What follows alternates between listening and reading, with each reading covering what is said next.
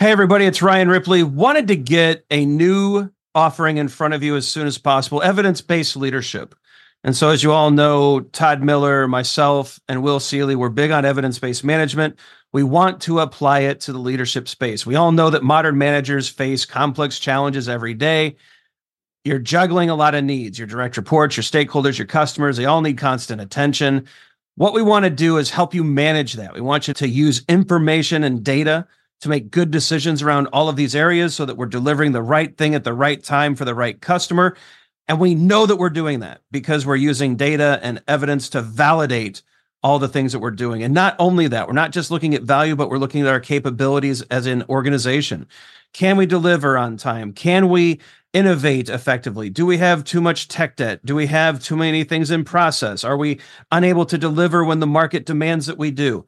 We look at all of these things with evidence based management. We merge that into a leadership uh, mindset and lens, and we enable you to make new and better decisions repeatedly based off of the data that you're collecting within your organization. It's exciting stuff. We hope you can join us. Visit agileforhumans.com forward slash EBL course. Join us in one of these offerings. We think you're going to love it. Hope you can join us. Use Agile for Humans, the number four to take another 15% off of this course. And uh, we can't wait to see you there. Processes and tools dominate today's Agile discussions, but we are devoted to the individuals and interactions that make it work. From the beginner to the veteran practitioner, we have something for you. Welcome to Agile for Humans.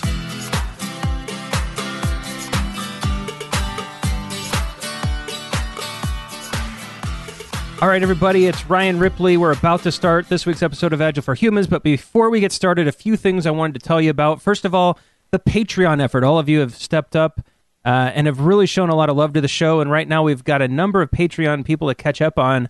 I want to start with Andrew Scheingold, starting out at the $25 reward level, Manuel Gomez at the 10, Amitai Schleier at the 5. We have Jack Burnham and Paul Wynia helping us out at a dollar a month that's that money goes right back into the show, everybody, and I really appreciate the support so far. I really love the fact that people are stepping up with their hard-earned cash and saying, "Yes, Agile for Humans is valuable. Uh, we appreciate it. We're going to help out." Uh, totally, totally optional. Agile for Humans is it's always free, and it will be free from from now until it ends. Hopefully, in the very, very distant future. But uh, really love it that people are stepping up with Patreon. If you want to check it out, there's links to the Patreon site uh, on the show notes. Always love and appreciate the support. Please share the show. Uh, show us a little love on iTunes. Five stars uh, helps out a lot, but please be honest. Also, want to tell you about coaching beyond the team. So Esther Derby and Don Gray are bringing their their course to uh, Columbus, Ohio. So right in the Midwest, uh, right in my backyard. Really excited about that. Uh, right now, it's April third through the fifth. Uh, Columbus, Ohio. if you go to ryanripley.com forward slash CBTT, you can check out Coaching Beyond the Team with Esther Derby and Don Gray. I will be there. You get to hang out with me. We'll do uh, a workshop together, hopefully, hang out, uh, do dinner, all those things that go with attending a workshop. But I'll be there. I'm excited to be there. It's at the Ohio State uh, University uh, Union. Beautiful venue. It's where uh, Path to Agility is every year, the COHAA conference that we love and support. So, hey, let's do a workshop together. RyanRipley.com forward slash CBTT. Hope to see all of you there. All right, let's get into the show. This week's guest is John Cutler. You know, John is a huge product guy, uh, well known for his Medium blog. He does the Hacker Noon, or he's part of the Hacker Noon. Really insightful guy, prolific writer. I really love this uh, this episode. So let's take it away, John. How are you, sir? Yeah, I'm doing great.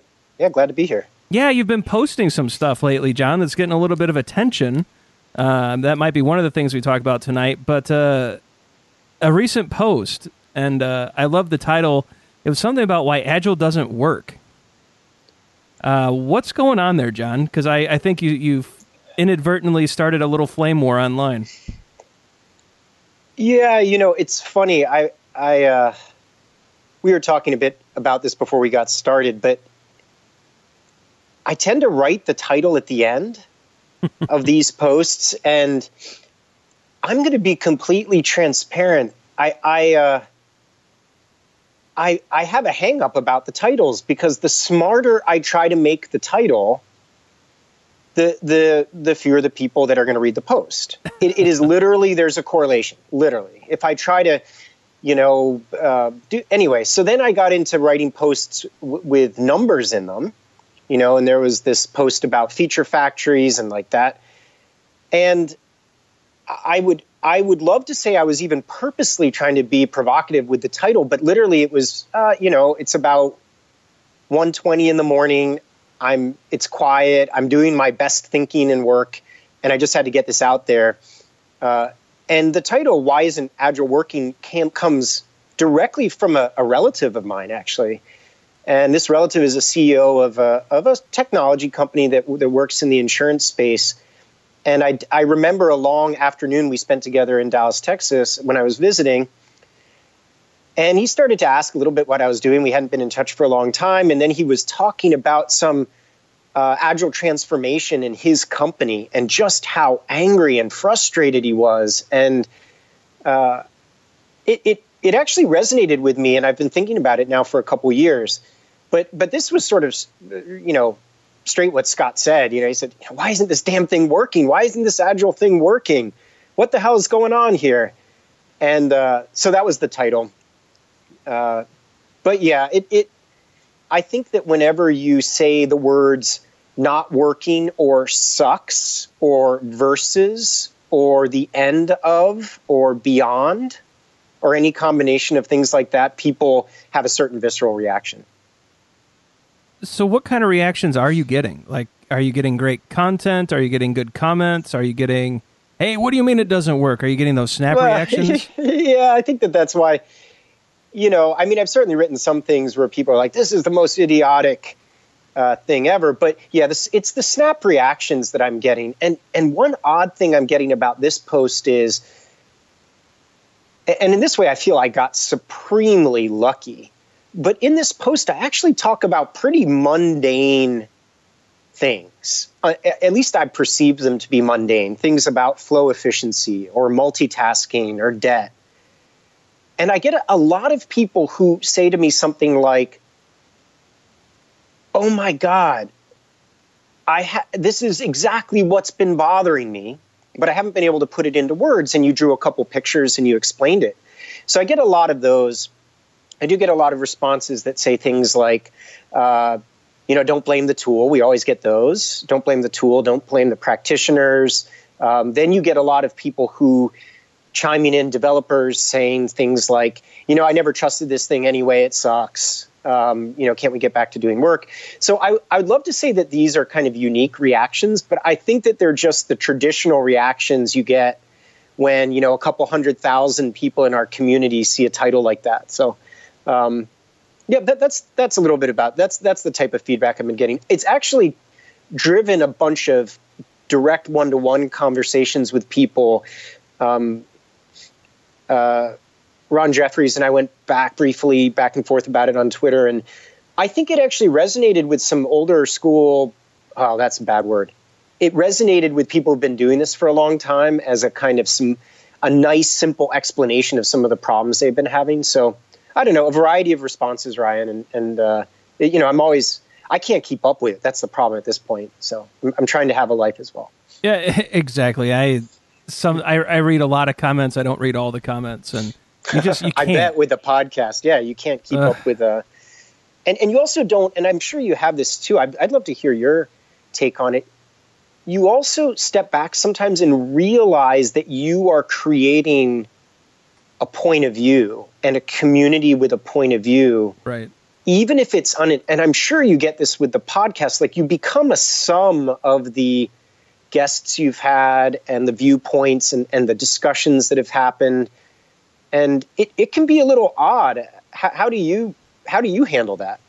Yeah, I I definitely think uh, that that that point of view has been shaped by the guests, right? So, right. Uh, I'm unapologetically a fan of Scrum, and I and I believe in it, and I actually think it's an excellent way to do work. Um, but not everyone agrees with that, and so that point of view, this is a very Scrum Pro podcast. Yeah. Um, no estimates. You know, I have a lot of no estimates advocates come on the show because none of the critics are willing to actually speak in an open forum. Right. Uh, I've invited all of them, And Yeah. uh, the only one that stepped up was uh, Steve McConnell. And Steve McConnell did a great job. We had a wonderful conversation. Uh, really appreciated his participation, but he's the only one that will do it. Um, but that's fine because he's also the most uh, prominent and uh, uh, the most popular one. So that's that was a great show. But in the meantime, we've had ten shows out of eighty that have been about a pro no estimate stance, and so suddenly. I don't. Uh, the idea is that I no longer believe in estimation, or this show doesn't, which is the furthest thing from the truth Right. um, I believe strongly in in lean thinking. You know the uh, the throughput or the cycle time drawings that you did, uh, or where you where you show the waste or the waiting time. I love that stuff. You know, cumulative flow diagrams drive my teams. You know. I I believe in looking at cycle time and looking at bottlenecks and trying to apply uh, Reinertsen to wherever I can. I want to know what my flow efficiency is, and and if we're at that fifteen percent flow efficiency, which is pretty normal, how can we fix that? What are we waiting for? How can I map our value streams to figure out what what's valuable and what isn't, and what's unplanned work, and what's you know what work was in our backlog, and what's coming in the back door, and how is that affecting our our cumulative flow diagrams and our throughput and our lead time? And I'm all about that stuff. And if you want to be candid about it, that's estimation. Okay, Right. it's a valuable estimation to me. Uh, some of the other types aren't, but you know, so those kind of personas come in where oh, he's uh, a Scrum zealot, he's a no estimates uh, hack, uh, that kind of stuff comes into play. But you know what? I wouldn't change anything. I and and honestly, John, the the way that I approach is approach it is I try not to listen to it um, because it would change who I am and, and the type Yep. of show we do. And I think people like the show. You know, you and Yep. I have uh, we've only met online a few times, but we're able to get on here and have a fun conversation. And I think that's what Yep. people want. They want to learn from people like you and Woody Zuill, you know, Jerry Weinberg, all the all the great people, uh, the the top thinkers. Like you're the one of the top product thinkers in our industry, and it's great to have you on here to be able to have you just talk. And I Yep. and if we were worried about the personas we were creating or these these viewpoints, I think we, it would take away from what we were saying. Yep. I relate a lot actually with what you're saying. And, and it's funny, I mean, I can even draw it into this particular piece that, you know, I tend to, I- think that there are a lot of us in the community that have are that have a very broad palette.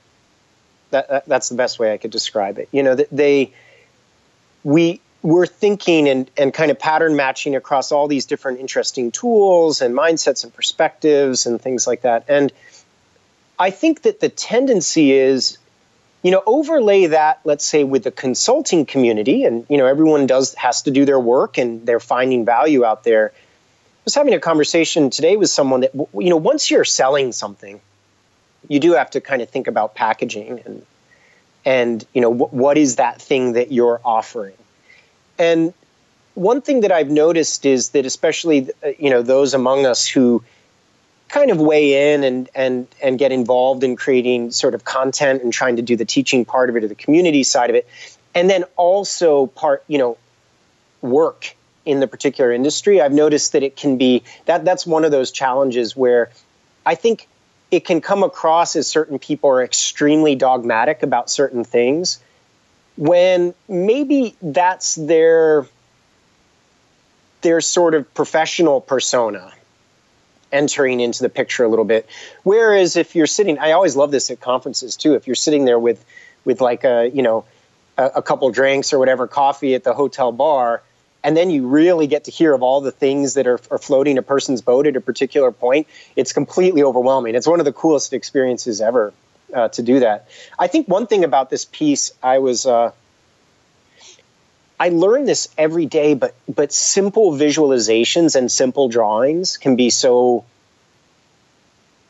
powerful. And i always forget this. I'm like a big doodler. I'm always doodling in notebooks. And I, I do have a fair number of tweets where I put little pictures and stuff, but I think that one thing I was trying to get at with this post was that we often beat ourselves up about very, very specific practices, whether it's in, you know, how the team is working, or we really beat ourselves up as a community. And if you take a step back and if you think about the system that we have going in a particular company, if you think about the global system, you start to realize that there's these macro trends inside you know how a company is working. There's these macro things. And, and i actually did a post recently called you know how to scale without imploding and i kind of talked through that that also actually got a fair amount of attention where i talked through the various phases of scaling and the challenges you had i was amazed at the number of people who wrote me and said oh my god i thought that it was only our company that was going through this oh my god you know i thought that this was you know uh, negligence on the part of our CEO, but you helped me see that maybe there was another angle to it. And so I think what I was getting at with this Why Isn't Agile Working piece was we beat ourselves up a lot and we often beat teams up a lot about their particular practices. But if you step back and if you think about the whole picture of a company and if you think about things like flow efficiency, if you think about things like the amount of you know static or noise in the system that that interrupts us if you think about agile as a risk mitigation strategy but if you think about it in terms of delivery risk and benefits risk for example it's really kind of comforting oddly comforting because i think that we we get so intense in the industry about beating up on individuals and continuous beating up on ourselves too just continuous improvement. We got to continue we got to eke everything we can out of this team or what we're doing and we don't take a step back. Uh, and I, I, think that's a little bit what i was trying to get at with this oh i i agree with that i i think that we we take it even further so we got to continuously improve it oh we now now we need a way to measure it and oh now right. we need a way to forecast it and it's like wait a minute this is a, a team thing what are we doing here and you know, I what I find is um, as I've gotten older, I and John, we are kind of turning into the old guys. You know that, right? Oh, crap! I know it, ha- but it was it's a good thing that it's happening. It's much better than the alternative. But um, what's happening in my thinking, at least, is that I do have very strong opinions, and, mm. but I've I've learned to hold them loosely. Yep. And so, I'm I have these very strict thoughts about Scrum and estimation and and all of these things. But when data is brought forward, I, I change them. I, yeah. I can change them with evidence and with proof and with you know logic and thought. And I think that's part of the difference too, right? I think it's we can have as a community we can have opinions, we can have these very passionate discussions. You know, sometimes we beat ourselves up, sometimes we're a little rough on our, our colleagues. But at the end of the day, it's for that improvement. And if we're willing to be reasonable and a little bit movable like I'm willing to move a few inches on my views. I know you certainly are. I think that's where uh, the improvement comes from. So I've just I've tried to really watch a lot of that stuff too. And you know, yeah. I don't know about you, but I've pulled away from the holy wars a little bit. I no longer care what SAFe if whether or not SAFe is or isn't agile. Um, if it's as if that's as good as it gets at certain companies, go for it because it's better than some oppressive, unfair, opaque waterfall type mode of working, right? Yeah. So. I mean, that's kind of where I'm drifting towards. I, I still have these strong opinions, but I'm just not. I'm not going to fall on the sword for for many of them. You know, it's funny. That it's interesting you say that. Is if you think about you know empirical process control, or if you think about, I think a vast majority of the whatever older agilists or the people in the community that are doing this most people believe in that kind of meta form of continuous continuous improvement. So I've been thinking about this a lot lately where it's kind of we can talk about continuous improvement in very prescriptive terms and then we can talk about how do we improve upon how do we how we improve if that makes sense. Right. So, you know, and I think that that's what the those of us in the community really need to grapple with because we are the ones proposing the, the, the tactical continuous improvement you know the medicine right? So like we're, we're often in a position. I, I th- i'd like to think that we often hopefully step back and let the team kind of think about their own medicine and stuff. But we're often in a position where we're tossing out ideas about how to fix things. But i think that we also have to engage very deeply in improving upon how we improve. And I think that that's something that that people who are involved from a coaching standpoint and from other things um, have to take pretty seriously. I would love it if companies took that seriously as well, right? Um, one thing I've noticed is it's it's almost hard enough to get to a company to think beyond we're implementing my idea or your idea to hey let's continuously improve to hey let's reassess how we're improving is is is that working if that makes sense so I don't know. I think it's a burden. It's a little bit of a burden that when you're deep in the community of coaching or consulting or helping, that that, and I think that we need to be kind to ourselves about it. It's tough work to always be kind of having to operate on a couple levels uh, for for doing this. I think that another thing that I've re- I don't know about if you've gone here lately, but I've really been starting in to get. I read a great book about scaling. The, the name of the author is actually escaping me at the moment, but it's the book title is something like "Scaling the Fundamental Laws About How All Things Scale," something like that. And it talks about scaling in in socio-technical systems, in biological systems, and all sorts of things. And it's really, really, it was an incredible book because it really forces you to step back from being in the weeds in a particular company that you're in or in a particular environment and look at the trends of what happens to companies. Companies die, companies become zombies. Often, despite our best efforts, companies become zombies. You know, companies go back to some of the core decisions they made in the first two years of their existence, and they never fully escape those particular decisions. And, and nor can anyone, right?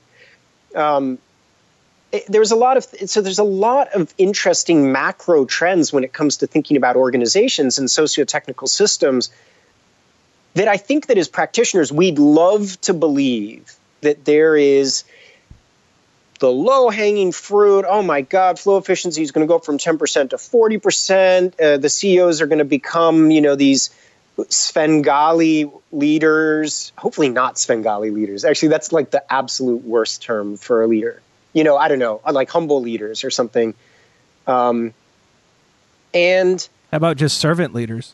Servant leaders, yeah, we're good. We're good. Svengali is like the absolute opposite. I, the problem is, I know so many Svengali CEOs that I was I was grafting my knowledge of CEOs onto the problem, which was funny. But um, anyway, you get what I'm saying? That like we beat ourselves up, and what that's actually made me realize and and I'll go on a little bit longer on this question because it's it's giving me an idea here, but uh, is that this is about us and our relationship with work. It's about us and our relationship to ourselves, our self identity, and our identity of our communities. And and what I love about Agile for Humans, it is about the human side of this because when people talk about saving companies or you know, oh my God, the low hanging fruit at that company, and oh, micromanagement, and oh, middle management, or oh, everything would be okay if managers fixed everything they did, or we're really talking about creating humane places for us to be challenged and to explore our self identity in our work. and we're doing that as practitioners as well. So when you get into these extended debates about Scrum or SAFe or anything, or oh my God, you know, eh, remove the managers or anything, we're often talking about our own relationships to work. We're, t- we're talking about what makes us feel good, what makes us feel needed, and the environments where we feel trusted and wanted and have impact. So, anyway, long story short, I think that if you think about those couple things I talked about, like the macro trends of business, things are going to die whether we help them or not in many cases. And then that extremely personal connection we have to work. I really hope that we, my personal trend lately has been don't beat ourselves up, focus on people, focus on the humans involved, do what you can for continuous improvement, move on when it doesn't make sense. And, and take that more human angle. So it's been a progression, probably even since we last spoke. Um, that's where my head's at lately.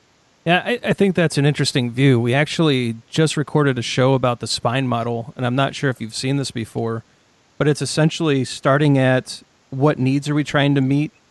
Uh, right. Uh, what do we value? What are the principles that we're going to use to maintain our values and meet needs, and then what are the practices and what are the tools. And what I like about what you're saying is uh, I can map this in my mind back to moving the conversation back up that spine. You know, hmm. because we spend a lot of time beating each other up over tools and practices, right? And improving tools and practices. But when we really get into the individuals and interactions, we start moving up to principles. Yep. And that's an interesting conversation. And then what do we value? Well, we learn what we value through the principles we adhere to. Well, then how we value, you know, then our values are influenced by the needs we're trying to meet of our own and of, of our customers and of our teammates. And so I, that's where, to me, I think our head spaces are, are pretty similar right now, and that I'm really interested in, you know, those first three levels of conversation and discovery. And the practices and the tools are, are becoming kind of secondary to me. Yeah. Does that make sense? Yeah, totally. And I think that this is the challenge as you and, and again, this is why I love it. This is about us as humans and in our own careers too, because as we develop I, I mean, I'll tell an interesting story. I forget. I I was I'm participating in this book club that I put on, and the author of the book had a table in the book, a very sort of a very interesting table for how to handle a certain problem. And I actually found myself saying, I'm not going to look at this table right now, but I know it exists. Like I've put this, I've pattern matched this table against the problem sets that I have. And when I need this table again, I'm going to come back to it. In fact, I've kind of hit the limit on my, my, my RAM is full, right? So it's, it's really interesting. I think that the challenge that we have, those practitioners, is you know, when you go into a room filled with with twenty somethings or people who are earlier in their career, uh, it's not an age thing, just kind of earlier in terms of things. They really do gravitate towards the more concrete tools and practices, right? So, I, I find myself juggling that uh, constantly, where I, I've hit the limit. I know the tools that exist and know the worlds of the tools out there. I've hit the limit on the amount I can hold in my brain at once about that stuff. right. I can access them when I need them. I understand the traditions that are out there. But then, goodness, I know that when I go in and talk to someone who's less experienced with this, I need to slow the F down. Yeah. right? Because, man, I'm going at 100 miles an hour. It is. So, it's I don't know. I don't know if you've noticed that same thing. It's, it's, uh, it's an interesting dynamic as you start to develop the whole tool, the tool set, I think. Yeah, it's it's a fire hose, and I've Yeah. I've actually I've screwed up those conversations. Um, Mm. I, I How so? remember very early on uh, in a Scrum Master gig, I someone someone a project manager came to me, and she was just very interested in in Scrum, and uh, I just went a thousand miles a minute, man. I was like, oh, we got to do this, and it's self organization. It's da, da, da, da, just blasted her with ten years of Scrum theory in like ten minutes and it uh, turned that person off. It was just Yep. I I don't understand this. I'm never going to understand all this. Uh, so I'm just going to go away, and I'm going to. And that person turned. Um, ultimately, uh, someone uh, we're in a in a mentoring relationship now where have a lot of great conversations, uh, talk to each other about improvement. But at, at that time, I mean, I I almost turned away one of the most talented agilists I know today. Huh. And, uh, Fascinating. It was crazy, but eventually I just went back and said, "What need are we trying to fill here?" And she finally was able to just talk to me. And what I what I learned in that moment was um, ask more questions, uh, talk less, listen more, and uh, you'll probably do well. And so by just by asking what's wrong, what need are we trying to fill here, she was miserable telling people what to do as a project manager. She hated having to crack the whip and have the carrot and the stick mentality and and so we were just able to talk about servant leadership. So we had a nice 30 minute conversation about that. And then every couple days we'd have lunch and talk about one next topic, you know, and it, it turned into a, a conversation. Here's the thing I think a lot of the time when we're talking to someone, it's not a long term You know, what we're doing is we're, we're having a 10 minute talk, we're trying to move on to the next thing. And uh, when we treat people and interactions like that, uh, you don't get great results. Uh, when I've taken a longer term view, like you and I, I hope we'll talk for the next 20 years. You know, I hope people listening to this podcast will will become the next wave of agilists and they'll come on here or my show will become so dated that I've got to go on their show and beg them to, to tell me what the cool new thing is. you know, I hope all that stuff happens, uh, but it's a long term view. Like there's an investment yeah. in a relationship, there's an investment. I, you know, this is an ongoing discussion. And I, and I think far too often, I know I'm guilty of this. There are times where I'm not making that long term investment and I'm really messing up that conversation. Hmm. Yeah, this happens a lot with the, the writing. And, you know, I kind of float between a bunch of different communities. I, I mean, I think there might be like six of them or eight of them. And it's very interesting to me because I, think that, I would say, okay, I'm going to totally just guess. I'm going to say that 60% or 80% of the dialogue on Twitter, in these different forums, are much more about posturing our own self identity and core sort of beliefs and our defense mechanisms and our uh, the adrenaline that comes with creating social capital you know the the endorphins I would say that the bulk of the conversation is about that. It's almost an automatic level of response. And the the type of deep understanding that's required to I, I, really like what like what you said about the sort of long term view of these things. You know, we talk a lot about, about business being sped up and all these particular things, but our own bodies are being sped up. yeah. Cognitively, we're being sped up.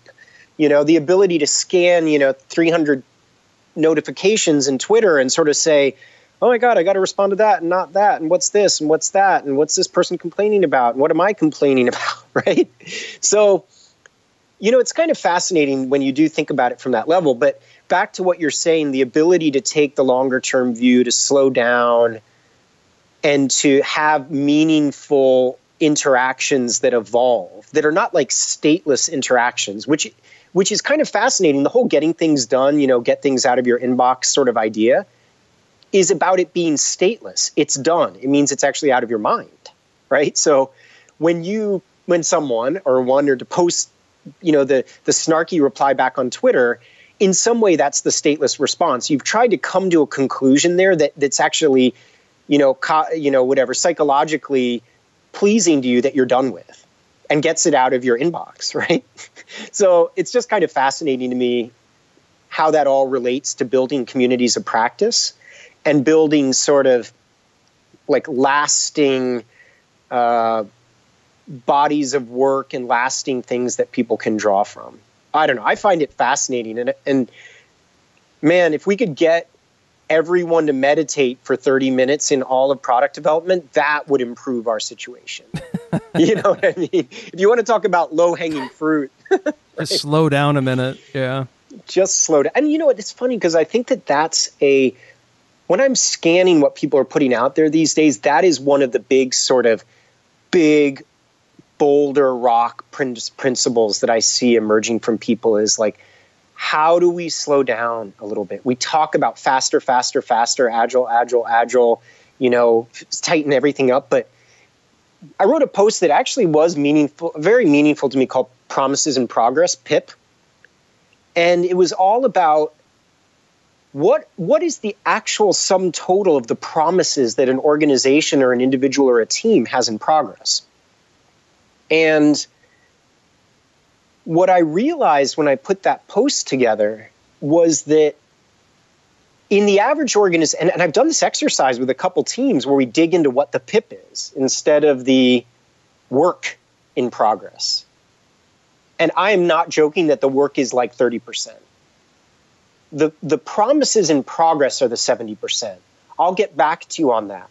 Oh, we should think about that. Oh, that's a good idea. Oh, maybe we should maybe we should try to always do X while we're doing the work. Maybe we should try to um, check in with ourselves, or even weirder ones like cultural promises, customers first. That's a promise. That's a promise the organization is trying to make. And so, as I started to think about the PIP stuff, and I will relate this to moving faster, is that, and we're hitting we're hitting our limits of sort of cognitive processing, the human cognitive processing unit, right?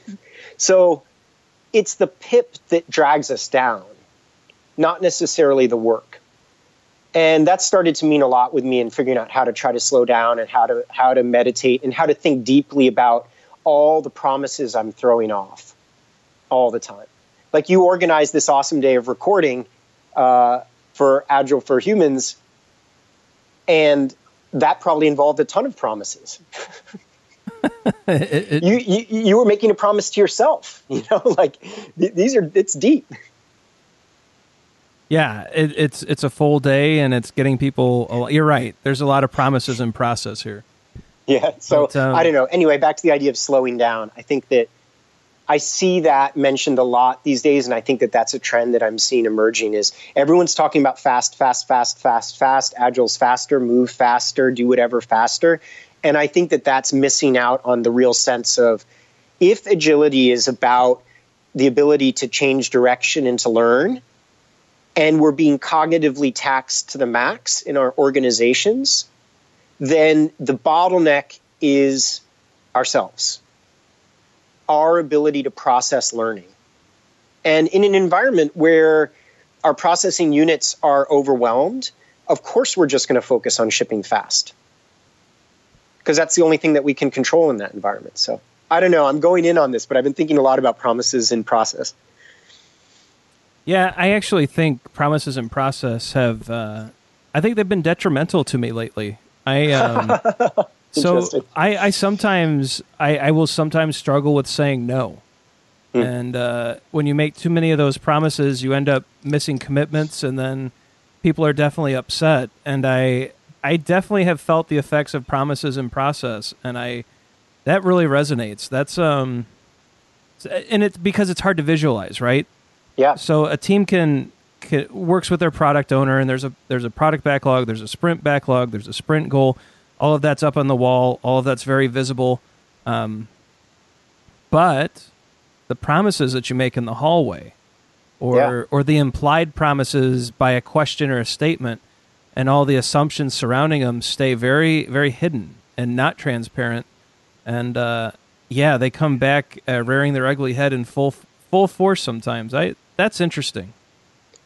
Yeah, I've been going deep on it and thinking about what it what it means, and and this idea of because really at the end of the day and, and I, I, this is the sort of zen part of whatever kanban method or whatever you want to say. The idea of work in progress let's let's get 50000 feet above. I don't care whether it's a sprint on, on, a, on a sort of high high level. A sprint or a work in progress constraint or an andon cord or any number of things it's a forcing function. And it's a forcing function to catalyze continuous improvement of some kind or, or reflection. Yeah. The, the interesting thing to, about promises in, in, in process for me is that if you go up on the 40,000 or 50,000 foot level about the stuff we do with Scrum or Kanban or work in progress constraints or sprints or andon cords or whatever, a lot of these things basically are forcing functions right? So they're a forcing function that is supposed to be a catalyst for continuous improvement right. of some kind. And I think that gets mangled in Scrum, and I think it gets mangled in Kanban, and I don't care where it is, it gets mangled. So when everyone talks about abuse, it gets abused everywhere, right? The forcing function becomes something different. You're not thinking about the purpose of this constraint that you're creating. The interesting thing about promises and progress or process is that, um, again, it's that visualization thing, but we haven't figured out how to have effective forcing functions for our promises. And when you make forcing functions for your promises, they feel really freaking awkward. Yep. You know, it's about saying to someone, it's about saying to the, I worked with a CEO who would say everything's a great idea. You know what I didn't, he didn't realize? He didn't realize every time he said that, that that was a promise. Because if you come up with an idea and your CEO says, that's a great idea, that's a kind of tacit encouragement on that particular thing. And you've actually got a little mission going that you're going to create that thing or you're going to move that thing forward. Or if someone says, you know, we'll do better next time, that's a promise. So it, what, it, what it occurred to me is that the challenges that the, the forcing functions around our promises are a lot tougher, a lot more human, a lot more personal. They require saying to someone like, "Hey, I'm going to forget you said that to me." you know, like that's a pretty awkward thing to say to someone. Or I'm at my limit. And that's the one that I'm struggling the most with. I don't know about you, is that everything in this community about in the, in the life hacking community or the productivity community is how to handle more. And if we take a lean approach to our own cognitive processing thinking, it's like, no. And the ability to go into a point where you might have all the answers as a coach or a practitioner and say, I cannot say another word because I will be creating more promises for the team. I will be creating more promises for myself. That's about self discipline and and team discipline. So I don't know, I've said a lot, but I think forcing functions for work mean one thing, forcing functions for promises and process mean another thing. They require different skills and they require a lot of uh, self awareness, I think. Well, and they're deeply personal. And right. so it requires a lot of psychological safety. Uh, work in process, things can carry over to the next sprint. Uh, the team doesn't necessarily get chastised and they yeah. I mean they really shouldn't happen, but you can meet your sprint goal and not get everything done that you intended to get done. And so you can still have success. You break one promise one promise out of a hundred during a sprint or a period of time, and it's a totally different feeling. Yep. I mean it is a totally different beast and you know these these mechanisms that you're talking about, I mean, they're far more severe. I mean, yep. it's one thing to be told, well, our scope got a little out of hand um, we rein, we reined it in. We preserved the sprint goal, but there's some work that we need to do next sprint to to get that feature back on the on the backlog. Great. There's another thing yeah. to say. You broke this promise to me. And that's, yeah, and you think it's it's huge because if you look at this idea of normalization of deviance or drift into failure or any of these ideas or just just basic organizational entropy i mean these are some different ideas one of the central it's easy to talk about a system. Oh, well, we used to check this system three, you know, once every 3,000 miles. It works. So now we check it 9,000 miles. Then we checked it 15,000 miles. And, you know, little did we know that, uh, you know, a black swan event was going to come out and the plane was going to crash. Right. I mean, that is, that is a drift into failure. That's a normalization of deviance. That's some kind of concept like that. In my it, you know, this is a fascinating one for me. In my article about you know scaling and imploding, what I really realized is when everything's in front of you, and when stuff works, you see it doesn't. You know, it works. When it doesn't, you see it doesn't work. You when it takes a long time to onboard an employee, everyone knows that. It's all very in your face. It's all very transparent the number one thing that you get with scaling, the reason why you get the drift into failure is all those feedback mechanisms start to encounter little hiccups. Yep. And I, I you know, the, the someone said it the other way. It's like it's better to make a ton of small promises than to make a one big occasional promise and then drop the ball on things. So this is actually kind of funny because it goes straight to Scrum. It goes straight to iter- any type of iterative type development. And it also comes to the organizational's need sometimes to create fake commitment points and fake promises, right, to build that trust. So this is an interesting dynamic, I think, where it's can we create um, humane and sort of meaningful touch points and sort of forcing functions for trust so that we can rebuild our communities if things go off track? Or are we creating trust proxies? Are we creating promise proxies? And I think that uh, you know Tim Ottinger goes into this a lot about you know what are we hiring the process to do? But if what we're hiring the process to do is to somehow soft land a crash landing of trust or promise keeping, man, that's going to get you into trouble. You know, you're you're never going to get anywhere with that process uh, to, to do that. So. I don't know. I've said a lot, but it, it is a deep, deep topic that that I've been getting into a lot lately, personally and and with organizations. But a lot of it too. I'll give you a great example. You join a company, and the company is known as being kind of innovative with their approaches and as being maybe someplace that's open to communicating when things aren't working. That's a promise that you've engaged in with the company. Maybe that was the sell when you joined the company. Maybe that's what the recruiter told you. Maybe that's what the CEO says at every single meeting when that when we have an in, insane ability to sense lack of coherence in our work. I think humans are coherence sensors. And so what i notice is that that central promise broken can destroy a company. The central promise of this is a great place to work in we believe in giving you autonomy and, and trusting people to get the work done. If you break that promise you've lost something extremely important for that company. Um, so it's a pretty deep concept. I, I, mean, you could you can use promises for anything, but um, I don't know for you. How would you how would you contrast commitments with promises? That's an interesting one. Commitment is something that I look at a little differently than other people. Um, I see a, a, commitment not being to an outcome. Yeah, I see a yeah, commitment yeah, yeah. being to to values. I think see a commitment being to whether it's a framework or to teammates. I see a commitment yeah. being this intrinsic type thing. I see yeah. a promise being a a promise is within an expected or intended outcome, and I and I kind of make yeah. I make the differentiation that way.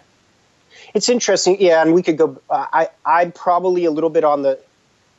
I, yeah, I'm. That's an interesting one because I could see how promises could be. We promised uphold this value right? So that gets a little meta, right? Right, you know, right.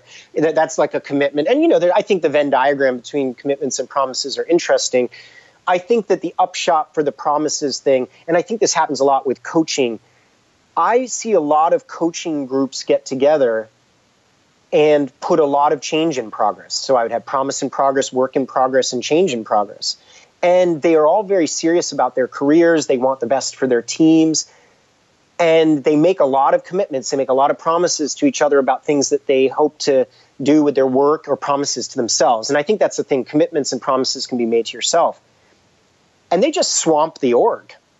You know they, they swamp the org with change. Um, and they do it at a rate that can't really be processed by the people. So yeah it's it's an it's an interesting one. But the main realization the big picture realization is that what we call work is just a small amount of what's taxing our cognitive load.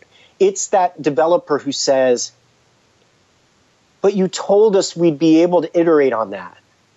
Or it's that person who says, um, you, we made, we made a, I guess commitment. Yeah, we, we made a promise or a commitment to, to really respect quality here. And I, I don't think we're keeping that promise to our customers or other people.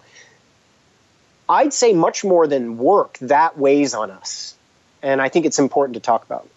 Oh, I, I, think it's incredibly important. One that comes immediately to mind is, you know, you promised that swag estimate that you coerced us into giving wouldn't be used or held against oh, us. Oh, that's a great one. And exactly. I've seen this over and over and over where the team gives a range and they put a disclaimer and they put the watermark across it saying this is nonsense. Don't make decisions based off of this. Right right right. And then suddenly that's their new that's the date. Yeah and you're right. People there's a continuity problem there.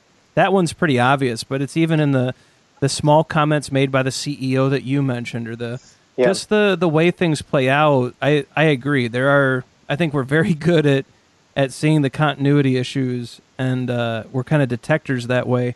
And man, it, just it's demoralizing. I think back to the conversation we had about how companies can just kind of entropy kicks in and they die. I think that's kind of that first step. If if you're not really watching those promises in process and the effects of that lack of continuity uh, when it comes to promises uh, not being kept, I, I think that's the, the the path down the road of of some of those problems. You could also think about it as zombies, and this is the other thing I yeah. think that is it's it, this is the little bit of the elephant in the room in all this. Look, you can have a successful company where most of the people in the company are pretty happy to work there. They're not really growing. It, it might even be a political place to work at and and uncomfortable, but it's a little bit of like The Walking Dead.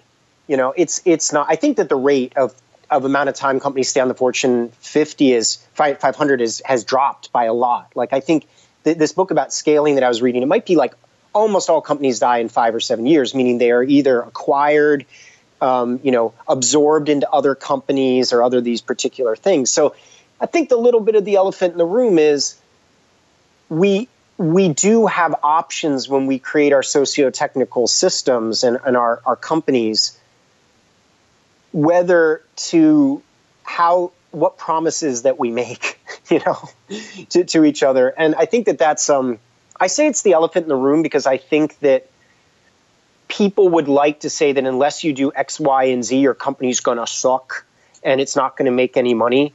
But you could argue that a company that lasts for 20 years, that doesn't necessarily choose to innovate wildly. I, I say this a lot with Scrum and SAFe and other things like that.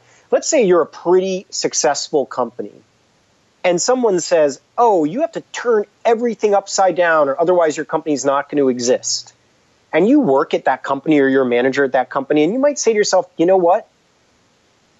maybe you're right, but there's not really an imperative. I don't need to participate in this mass agitation of this company to try to change it into something else. You know? And as much as I know the community loves to talk about saving companies, I think we need to talk about growing people.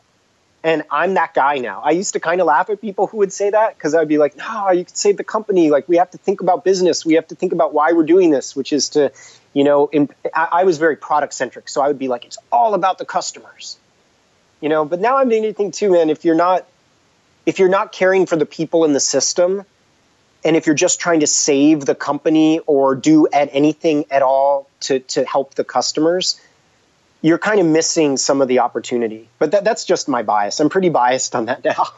no, I I think I think you're right. I think that's a great place for us to end because we need to keep our promise to the listener to not go past an hour. Yep. Yeah, this is so great. I, I really t- appreciate talking with you. I, I love it too, John. I, I I hope we can find a way to do this even more often because this this hour flew by, and I feel like we could probably do three more hours just on this topic. So, yeah, it's been a, may maybe we'll do a follow up. Bring bring some other folks in. I'd love to hear some other uh, perspectives on on promises and companies dying and The Walking Dead and all that kind of stuff. It would be fun. Yeah, I think we'll we'll try to make that happen in the near future because I think this is a topic. This is in the back of the minds of many people. Yep. Um, I think we all. It's something you sense, but maybe you can't articulate. I have a feeling this will um, this will set some people some thought in motion. So I appreciate cool. you doing this. This is the part of the so- show, John. You're a veteran. You know what's about to happen. What do you have to promote? What do you have going on? How can people continue the conversation with you? Uh, be sure to plug your Medium site, which we will uh, get in the show notes, and uh, just anything else you want to get in front of the listeners. Oh, s- same old. Uh, Medium's my place. It's easy. That's where I write. Twitter is where I hang out because it's easy. And yeah, I'd like to actually encourage some people to to uh, send me doodles and drawings. I'm super into the sort of the mind maps that people are creating these days and other ways of visualizing our promises, our work, strategy, and missions and stuff. That that's been a, a kind of pet interest of mine lately. So you know, send along that stuff, uh, you know, over Twitter or you know, r- you know, put at John Cuttlefish in Twitter a nice drawing. I'm into that stuff lately.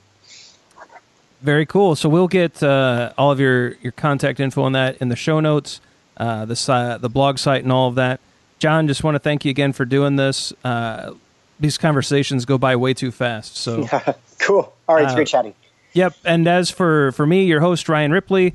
Uh, Twitter is at Ryan Ripley. The website ryanripley.com. Hopefully, that's where you're hearing this podcast. If not, you're probably on iTunes. If you are on iTunes, please take a minute, give us a nice review. Five stars is always appreciated, but please be honest. Uh, if you'd like to even take the next step further in supporting the show, and of course, sharing it is the best way to support it. But if you'd like to join the the Patreon effort, we do have a link on the website now where you, where you can become a contributor through Patreon. Uh, this is an experiment we're trying out to see after you know after months of people asking how can they contribute, how can they help. Finally, decided to do this. So we'll see where this goes. But uh, you know, as always, everybody, you're sharing the show. The download numbers are just skyrocketing. Uh, we're we're gaining new listeners month over month, and it's because you, the listener, are sharing uh, the show. You're sharing the value you get out of it.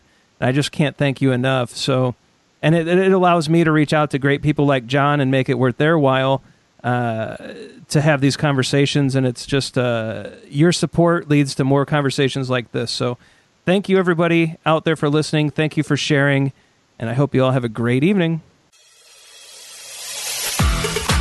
Thanks for listening to Agile for Humans. Let's keep the conversation going.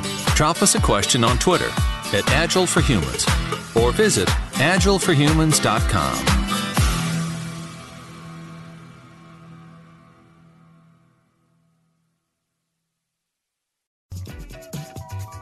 Hey, it's Ryan. If you're enjoying this show and want to take a deeper dive into Scrum with me and Todd, check out agileforhumans.com forward slash training.